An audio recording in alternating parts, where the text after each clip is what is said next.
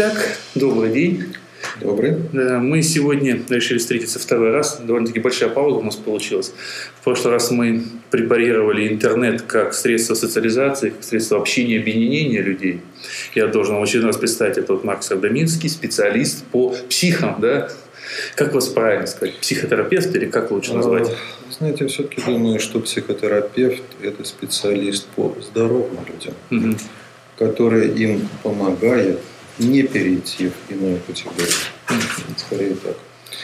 И э, удивительно, конечно, Андрей, что наша сегодняшняя тема, как я понимаю, прямо противоположная. Э, я бы сказал, что эта тема интернет как э, способ антисоциализации людей. Как инструмент борьбы? Инструмент некоторой психологической информационной борьбы, протекающей в обществе. Пожалуй, это тоже способ объединения людей, но это объединение против кого-то, которое в конечном счете людей разъединяет. Ну, политическая борьба, по сути, является как таковое объединение людей для некого разъединения.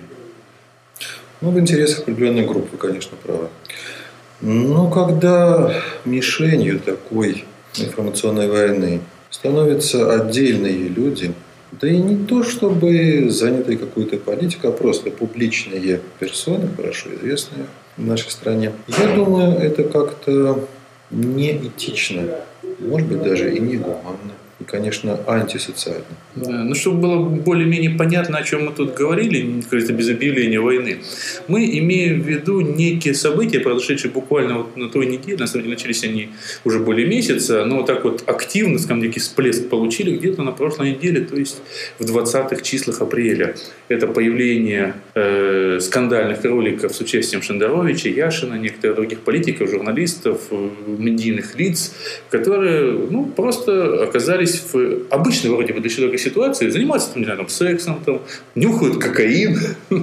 вот. И это вызвало огромный-огромный ажиотаж, огромный спор, очень горячий. Вот. И ну, помимо меня, это кто только не записал на эту тему некие мнения, некие блоги. И самое это, мне вот что показалось интересным, это как на глазах просто люди меняли отношения всего лишь того, что мы видели в интернете. Очень интересно было отношение общества. И даже не политический аспект. Честно говоря, мне он абсолютно не интересен. Потому что есть масса и других способов э, борьбы, скажем так, э, с политическими оппонентами. И грязных, и не грязных. Мне это никак не интересно. Мне интересно именно как вот реакция. Э, вроде бы отчасти продвинутого. Потому что люди, кто ходят в интернет, они хоть на, на копеечку, но более продвинуты те, кто туда не ходит. Да? Вот. То есть, и, соответственно, вот как люди на глазах говорят, ах, он такой, ах, он секой. Я послушал эфиры на некоторых радиостанциях, я почитал э, комментарии и так далее и тому подобное. Что вот, теперь после этого я точно, там, предположим, к Шандаровичу отношусь хуже. Он такой гад-негодяй. Он тут имел наглость заниматься сексом, еще и говорить, что ему не понравилось. Еще и признавать это и говорить, что ему не понравилось. Вот в этом аспекте, что мне интересно? Мне интересно именно под э, призмой, так сказать, э, нашей, под микроскопом, даже под микроскопом нашей темы, вот, э, рассмотреть ситуацию отношения общества к таким вот роликам, к таким событиям, к самому себе, к самому себе собственно говоря. Да? Вот. И м- насколько вообще э, вот этот инструмент – он интересен и той, и другой стороне, то есть тем, кто вбрасывает, может быть, вот такой материал, и, может быть, тем, на кого это направлено. В том-то и проблема, что интернет сегодня из источника информации превращается в источник дезинформации или, по крайней мере, источник манипулирования общественным мнением, когда некоторая информация, которая буквально вбрасывает публикуется в интернет, освещается односторонне, тенденциозно, искаженно. И, конечно же, то, что вы заметили, Андрей, единственные видеозаписи в интернете, где человек, похожий на другого mm-hmm. известного человека, совершает какие-то действия, оказывается способен перевернуть, если не мировоззрение целиком отдельных людей, интернет-пользователей, то изменить их отношение к некоторым персонам. Поменять вектор, в принципе. Да, конечно. Казалось бы, с одной стороны, это просто иллюстрация, что прощения, иллюстрация известной народной мудрости о том, что от любви до ненависти всего лишь один шаг. Но на самом-то деле все гораздо глубже. Когда-то, занимаясь исследованием психологии интернет-пользователей, особенно психологии блогеров, угу. а ведь этот всплеск эпидемии, эпидемии информационной буквально, и всплеск э, вот этих вот умонастроений, ажиотаж, он именно через блоги произошел. Да. И в результате Шендерович свой это ЖЖ закрыл. Через блоги, через да. социальные сети и так далее. А, так вот, оказывается, что поведение людей в блогах, в социальных сетях описывается определенными закономерностью, которые можно назвать, в общем-то, психологическим возвратом в детство. Пребывая в интернете, общаясь в сетях, человек действительно чувствует себя эмоционально так же живо и непосредственно, как ребенок. И это влияет на то, как он усваивает информацию, как он ее оценивает, перерабатывает, какие фильтры при этом в его сознании активны. И оказывается, что информацию в интернете, особенно в сетях и блогах, угу. в таком как бы детском состоянии взрослый, разумный человек воспринимает не логически, а эмоционально. И, соответственно, без критики. И, в общем-то, он готов поверить во что угодно, э, если завтра он увидит на YouTube ролик о том, что послезавтра Луна упадет на Землю – и очень даже возможно, что он примет это за чистую монету. Так и есть, потому что на сегодняшний день интернет, э, он по большому счету играет роль некого такого средства массовой информации, и все больше и больше им становится. А как-то не могу сказать, как говорится, за всю Одессу, то есть за весь земной шар, но в России очень сильно принято э, доверять тому, что пишется в газетах, говорится по телевизору. И даже люди самые продвинутые, несущие как флаг, что мы не смотрим ящик, мы не слушаем там радио, мы читаем газету, мы читаем интернет, забывают о том, что интернет это тот же самый телевизор, тот же самый, те же самые газеты, университеты и делаются теми же самыми людьми. А, вы совершенно правы, конечно, в том, Андрей, что вот эта вот привычка, стереотип восприятия угу. средств массовой информации, стереотип, имеющий давние такие корни еще со старого советского времени, когда в народе говорилось все, что правда, то неизвестие, а все, что известие, то неправда. Да. Вот этот стереотип привычный переносится теперь и на интернет.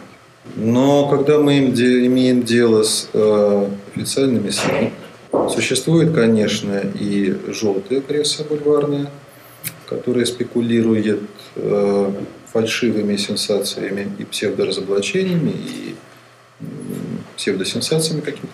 Но интернет – это ведь такая сфера, где, в отличие от официальных СМИ, источник информации, как правило, ответственность за ее достоверность не несет. И в интернете очень легко, вообще говоря, этот источник информации заретушировать, завуалировать и замаскировать. Да любой желающий может пойти в интернет-кафе и открыть какой-то себе блог с какими-то недостоверными себе персональными данными – и какую-то информацию рассеет в интернете, и вряд ли при этом будет пойман за руку. У нас ведь э, в России, в отличие от там, Великобритании, угу. недавно менялось законодательство в сфере интернета, какого-нибудь Китая или Ирана. Ну, Китай вообще это не очень, скажем так, хороший у пример. Нас, у нас действительно интернет деперсонализован. Не то чтобы анонимен, но псевдоанонимен. А, в некоторых отношениях это имеет плюсы, но в некоторых отношениях и минусы. Ведь когда мы говорим о свободе информации, это не должно обращать в свободу дезинформации. Когда мы говорим о свободе слова, это не должно перерастать в свободу клеветы. Вот на самом деле тут это ровно пересекается с той темой, которую мы очень плотно обсуждали с доктором Хейфицем. Он большой сторонник именно, э, как сказать, регистрации в интернете, то есть паспортизации, назовем так буквально. Он считает, потому что вот такая анонимность, она дает возможность хамам вести себя безнаказанно, вбрасывать действительно непроверенную информацию. То есть, потому что когда ты не отвечаешь за свои слова, а на самом деле очень легко спрятаться, кто имеет хотя бы легкие знания в интернете, узнает и о прокси-серверах, узнает, как выйти просто там, не знаю, там с открытого Wi-Fi доступа в городе, и тебя очень сложно на самом деле проследить. И это можно делать годами буквально. Годами, как в свое время при советской власти были подпольные радиостанции, которые годами не могли вычислить. Вот. То есть, соответственно, вот э, это пересекается равно с этим. Я так понимаю, вы тоже большой сторонник паспортизации интернета, если я правильно понял. Я думаю, что с одной стороны это вряд ли возможно. Я э, вспоминаю дискуссию на недавно прошедшем российском интернет-форуме. Там была специальная секция, посвященная законодательству об интернете, отношении государства к интернету. Говорится о том, что никаких специальных законов об интернете не только нет, но и не ожидается в нашей стране. Да, наверное, они не нужны. Угу. Как известно, у нас в стране э, любые даже самые строгие законы сочетаются с необязательностью их исполнения. И я считаю, что какие-то официальные меры по искоренению таких проблем в интернете вряд ли эффективны. На примере господина Шендеровича и других известных лиц мы ведь просто имеем некоторый очень яркий такой случай. А теперь представьте, что подобная же ситуация, вообще говоря, может произойти в интернете с каждым человеком. С любым буквально. И даже каждый, происходит. И конечно, даже происходит каждый, каждый из наших слушателей, зрителей, э,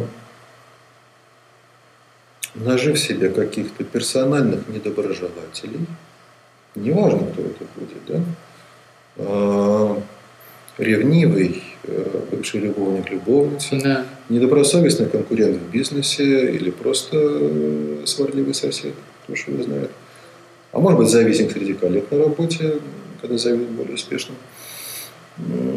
И он может а я вот, тут, оно уже даже работает, да, потому да. что я знаю примеры. Те примеры, когда сталкивался сам, есть в интернет-ресурсы, где можно пожаловаться на те или иные некачественные услуги, некачественные да. сервисы, некачественных людей. И я как-то посмотрел такие ресурсы, обнаружил знакомое имя одного человека, и просто там была написана откровенная кляуза. Э, я просто обратил, говорю, посмотри, говорю, что написано, очень интересно, надо просто с ними связаться, потому что это на самом деле не было правдой. Как оказалось, просто потом по, связались с ресурсом, там было e-mail, и просто поняли, это бывший уволенный сотрудник, который был уволен за воровство, то есть он просто брал деньги мимо кассы, он был уволен, и он написал, как в данном предприятии, на самом деле, это было предприятие, ну, неважно, какое предприятие, вот, э, собственно говоря, поступает некорректно по отношению якобы к обращающимся туда людям. Вот. Было написано убедительно, потому что на самом деле ровно то, что делал он, было проецировано на директора данного предприятия. Вот оно уже есть, вот примерно тот же, та же самая схема. И это даже, э, я бы сказал, еще относительно мягкий случай. Ко мне-то порой и, к сожалению, все чаще это происходит. Приходят люди за психотерапевтической помощью. Люди, страдающие вот от э, такого сведения счетов, э, мести, вендетты, осуществляемые с помощью интернета, осуществляемые анонимным ходом, грязным образом. Есть даже термины, которые это описывают как сайбербуллинг, угу. кибертравля. Есть еще пренкинг, когда и по телефону. Да, да, но это уже классика, это уже классика. Конечно. И оказывается, что в нашей стране, к сожалению, человек, по крайней мере, рядовой гражданин, он совершенно не защищен. Да. Причем вот в этом аспекте хотелось бы еще один момент вспомнить. Этому, наверное, уже аспекту, ну, более десятилетия это точно. Такая вещь, как веб-камеры в городе. Вот. Я не говорю об официальных веб-камерах Яндекса или еще что-то такое. Есть просто некоторые организации, назовем так, они любят ставить, предположим, в туалетах веб-камеры, да? Потом на разных ресурсах это транслируется. То есть это, ну, то, что мы говорим, тоже практически это сходно. Шендеровичем ведь тоже не шибко никто не спрашивал его, да. То есть можно, ведь Шендерович мог подать в суд, по крайней мере, потому что они явно где-то в гостинице там и так далее. Это явно вторжение в частную жизнь. Мы об этом тоже с доктором Хефицем говорили, что был повод подать. То, что он не подал, это его право, его выбор. Вот он мог подать. В принципе, может подать любой. Тут другая, другая ситуация. Насколько это сработает. А, это крайне сложно. А, это весьма непросто для рядового гражданина, это очень затратно, хлопотно, и сколько это съест времени, нервов, не говоря уже про все эти юридические процедуры. И самое главное, что прецедентов таких успешных дел о защите чести и достоинства отдельного гражданина нет. Должно основывать лица государства. По таким искам как раз и блогеров осуждали А вот именно обычного рядового гражданина такие прецеденты мне даже неизвестны. А тут еще сложность заключается в том, что наш суд, когда что-то касается интернета, просто вообще не понимает, о чем речь. Больше половины судей просто в принципе не понимает, что это такое и как это работает. Поэтому не знают отрицательные, положительные моменты, как это влияет и как на это вообще посмотреть. Может, они просто не понимают темы. Конечно. Как я с интересом услышал выступление одного из известных адвокатов, который специализируется в области интернет-права, а, заседании суда, где он выступал, был поставлен компьютер, и секретарь в судебном заседании заглядывала через интернет в Википедию для истолкования суду отдельных терминов. Но в конце концов интернет это просто такое публичное пространство, куда некоторые люди могут вбрасывать анонимно информацию, компрометирующую других людей, и эта информация очень быстро становится общедоступной, становится всех на слуху. Мы до сих пор упоминали такую взрослую месть. Есть еще и детский феномен happy sleeping. Угу. Подростки друг друга унижают, избивают, да. все это на мобиле. И скорее в интернет. Скорее, да. скорее туда. Причем даже зачастую такие ролики специально снимаются под интернет. Не то, чтобы это произошло, не сняли, выложили, а специально запланированы как бы постановочная акция. Это все популярнее и популярнее. Когда какое-то избиение, там, или какая-то акция, или какое-то насилие, там даже вплоть там, для общения всяких собак, кошек и так далее. К сожалению. И даже когда эти ролики оказываются постановочными, несовершенными, э, не связанными с совершением реальных каких-то преступлений, общественных деяний, но эти ролики в интернете, когда их подростки просматривают, они же это воспринимают как образец для подражания. А я скорее не о той постановке говорю, а когда акция это на самом деле происходит реальная, просто Тем она не спонтанная, а запланированная. Тем более. Да. Тем более. А в Украине, например, известен случай, когда такой ролик исключительно постановочный, снятый учениками выпускного класса дома на кухне одного из этих мальчишек, где они э, герою перед камерой одевали на голову полиэтиленовый мешок и имитировали то, что сейчас ему горло, простите, перевяжут. Но даже при этом прикасаясь тупой стороной кухонного mm-hmm. ножа. Все это они сняли и ролик выложили в интернет. И э, суд осудил их. Ну, это разумно. Ибо э, вот это вот действие в интернете зрителями будет восприниматься как как факт. действия, как, как факт. подстрекательство, в конце концов. Но все это связано только с тем, что интернет используется как информационное пространство. Для того, чтобы как можно шире распространить клевету или компромат. А теперь давайте задумаемся о том, о чем вы как раз упомянули, Андрей. Вот в наш век технического прогресса, угу. оказывается, очень легко наблюдать, следить за людьми то, что без их, без их ведома.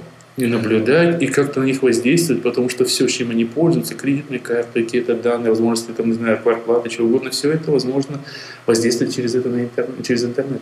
Так это Запросто.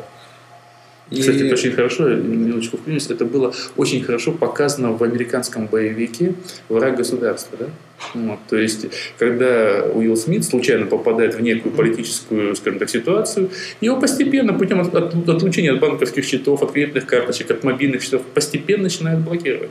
Это очень, на самом деле, вот характерно. И сейчас пока у нас еще не так хорошо это развито, но уже постепенно мы уже подходим к электронному правительству. Мы подходим к тому, что на многих сайтах госучреждений появляются всевозможные сервисы. И плюс не так давно ведь э, заведен э, сервис в налоговой, где можно, введя кто угодно, в принципе, зная ваши ИНН, может ввести ваши ИНН и, в принципе, получить доступ к вашим персональным данным. Ничего больше не нужно, только ваши ИНН. И вы получаете всю информацию, в принципе. В том-то и дело. Это огромная проблема связаны с противоречиями, которые вносят в жизнь вообще человечество, технический прогресс угу. в информационном обществе. Она рассматривается многими специалистами, и замечательный а, философ и социолог Эциони, а, который разработал такую модель коммунитаризма, угу. связанную именно с защитой частной жизни, защитой приватности информации – как в наш век массовых коммуникаций и всеобщего такого наблюдения, э, вот этой вот неизбежной публичности всех и вся, все-таки сохранять свою личную жизнь, именно личной, не делая ее публичной. И пример с веб-камерами, который вы упомянули, он, конечно, вопиющий. А с другой стороны, с этим можно столкнуться на каждом шагу. Официальные и... камеры здесь стоят в метро, на улицах, где угодно, официальные. Плюс еще неофициальные там, где их хотят поставить некие фирмы, которые на этом зарабатывают. В различных заведениях сферы обслуживания, да. там, где люди приходят в качестве клиентов, в качестве пациентов. И... Да просто магазин. Попав в объектив камеры, да просто в каком-то некрасивом ракурсе, человек уже рискует стать посмешищем, если это попадет. И нет гарантии, что вот, ну, просто даже в магазине находящиеся камеры, которые снимают, и человек, ну, как угодно там вот смешно выглядит, что это не попадет потом в интернет, да? Вот случайно, ну, тот же охранник, ну, ему это понравилось. Он вырезал этот кусочек и выложил на YouTube, и все. Конечно, я вспоминаю недавний случай на зимних Олимпийских играх, когда одна зарубежная спортсменка, бобслеистка, стала жертвой такого конфуза, у нее лопнуло трико угу. в самом таком, понимаете, угу. месте. И поскольку старт спортсменов снимается на камеру, это попало в объектив. И, конечно же, видеоролик моментально появился на YouTube.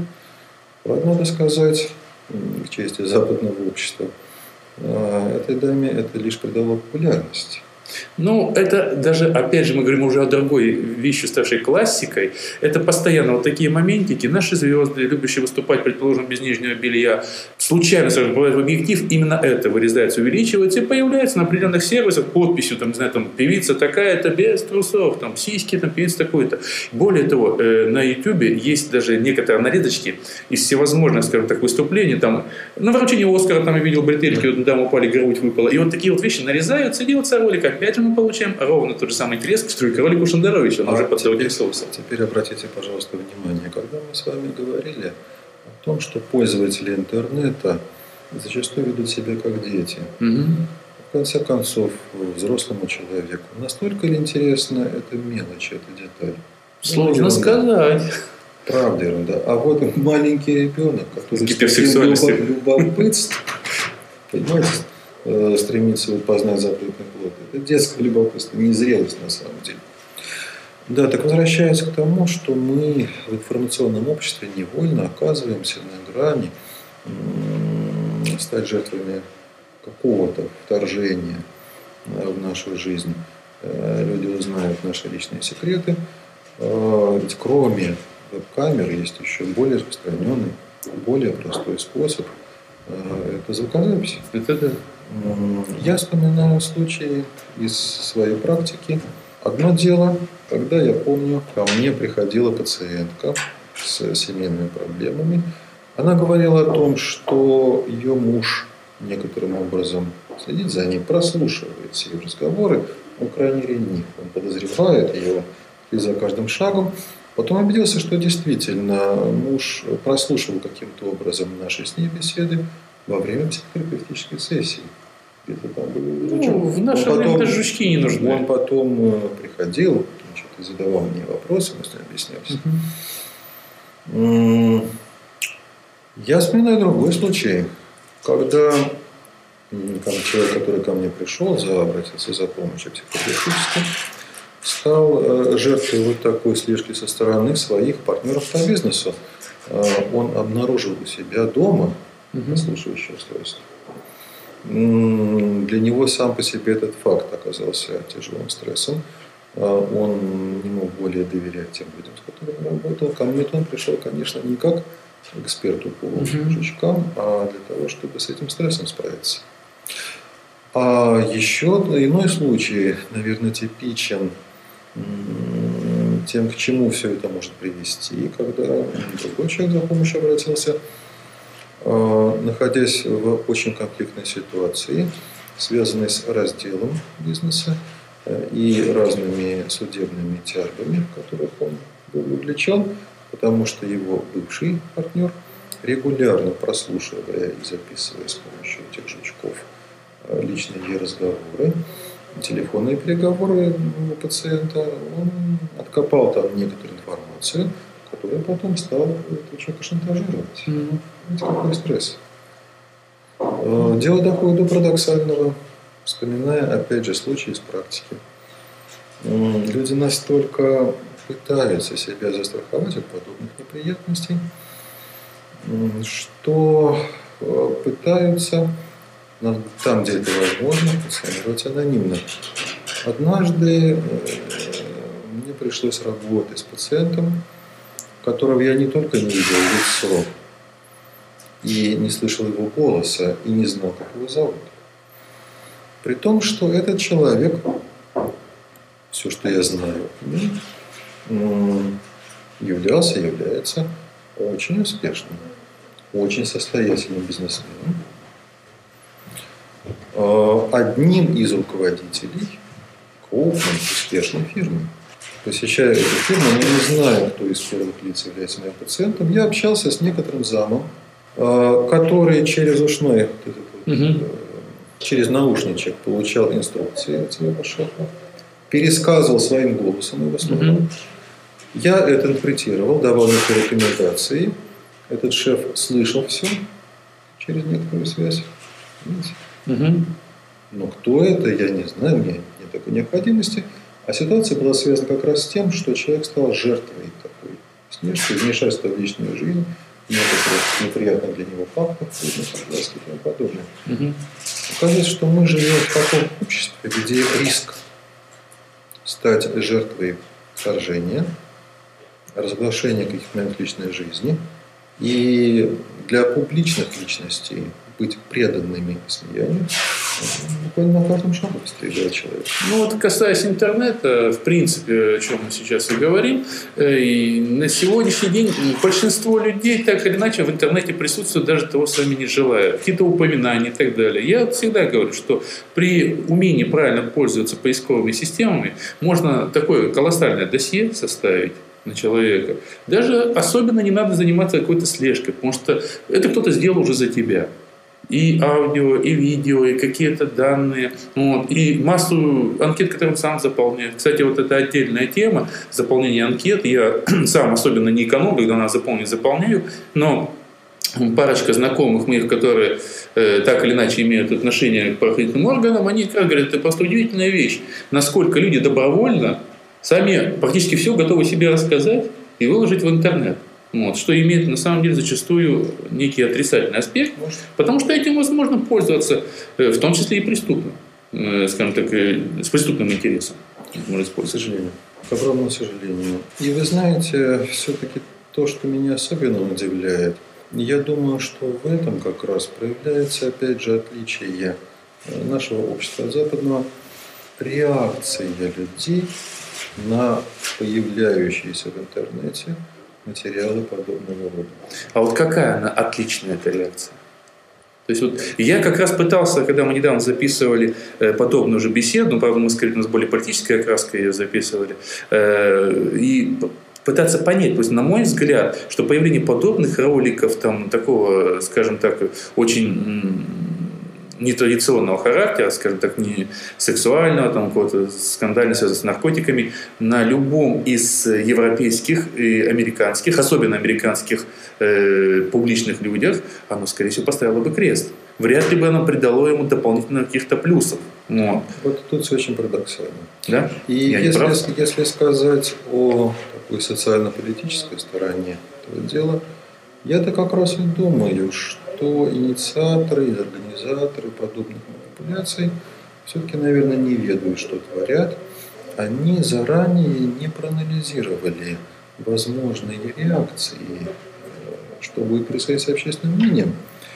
А, в нашем обществе самым парадоксальным образом а, огласка подобного рода информации – не только не дискредитирует публичных личностей, и в том числе э, политик как-то задействованных, э, федерованных, но, вы знаете, нередко она только придает им популярности как некоторый способ пиара. Ну да, ну, многие, пожалуй, впервые эту нишу открыл сериала Пугачева она начала еще при советской власти устраивать многие, скажем так, пиар-акции, связанные именно со скандалами. Как-то там поматериться где-нибудь, там, как-то себя неадекватно повести, кого-то ударить, там еще что-то такое. Конечно, и э, все мы хорошо помним, как человек, который однажды якобы упал с моста, ну, да. И это так широко тогда в СМИ, а в результате набрал больше очков, заработал себе в глазах сограждан и сделал головокружительное Ну, а если бы подоб, подобного плана человек упал бы в Америке или во Франции с моста, было бы наоборот? Конечно, потому что упал с моста – это эвфемизм некоторой ситуации, которая тогда была известна. Угу. Вот. Упал с моста – это своего рода информационный мем, конечно, не воспринимаемый буквально. А, удивительным образом у нас, вот в силу такой традиции, жалеть притесняемых, жалеть тех, а, на кого оказывается давление какое-то официальное, это обязательно популярность им придает. И все герои этих э, информационных скандалов угу. с роликами в интернете, я думаю, в отношении популярности, рейтингов, известности, публичности только выиграли. А, поэтому меня как раз и удивляет то, кто же стоит в качестве организаторов за этим. Я думаю, что либо какие-то дилетанты, либо это просто люди, э, находящиеся в политической сфере на каких-то вторых, третьих ролях, и пытающиеся таким образом получить одобрение вышестоящих. Ну, то есть, э, скажем так, потеря Шендеровичем определенной аудитории людей, которые объявили, что они не будут теперь так внимательно к нему относиться, он мне интересен, не так страшно, как может быть тот резонанс, который он получил от этого. Конечно же. Да и в конце концов, э, такая аудитория, которая заявляет об отказе от э, некоторого любимого писателя, эстрадного исполнителя и так далее, из-за одного единственного ролика. Угу. А симпатия такой аудитории, вообще говоря, дорого не стоит. Ведь это аудитория одноразовая. Не этот повод, так другой бы, возможно, возник. А, что-то не то, по их мнению, он бы просто сказал в своих эстрадных выступлениях. Точно так же они от него отвернулись. Подобного рода потери не являются невосполнимой тратой. Ну, то есть, это не, случае, неизбежная это... убыль.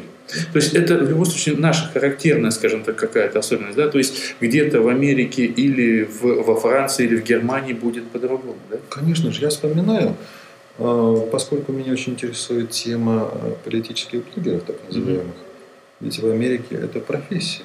Ну, профессия блогера вообще в Америке как таковая. У нас это скорее хобби, там многие зарабатывают. Да, и отдельная профессия политический блогер.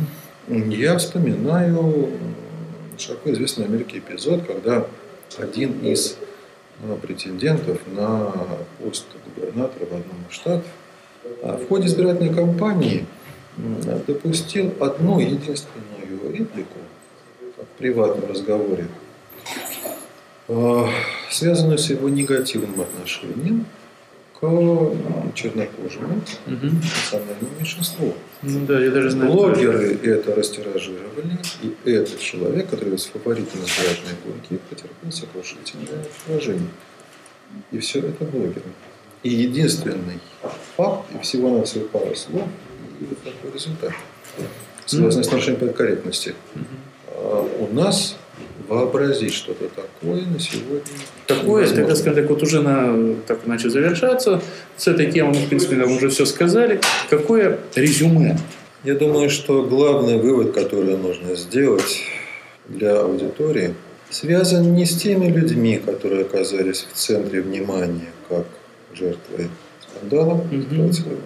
а это для всех, для нас еще одно свидетельство тому, что нашему обществу насущно необходимо, причем весьма срочно, повышение уровня культуры, культуры общения, культуры отношения друг к другу, в том числе общения и отношения в интернете.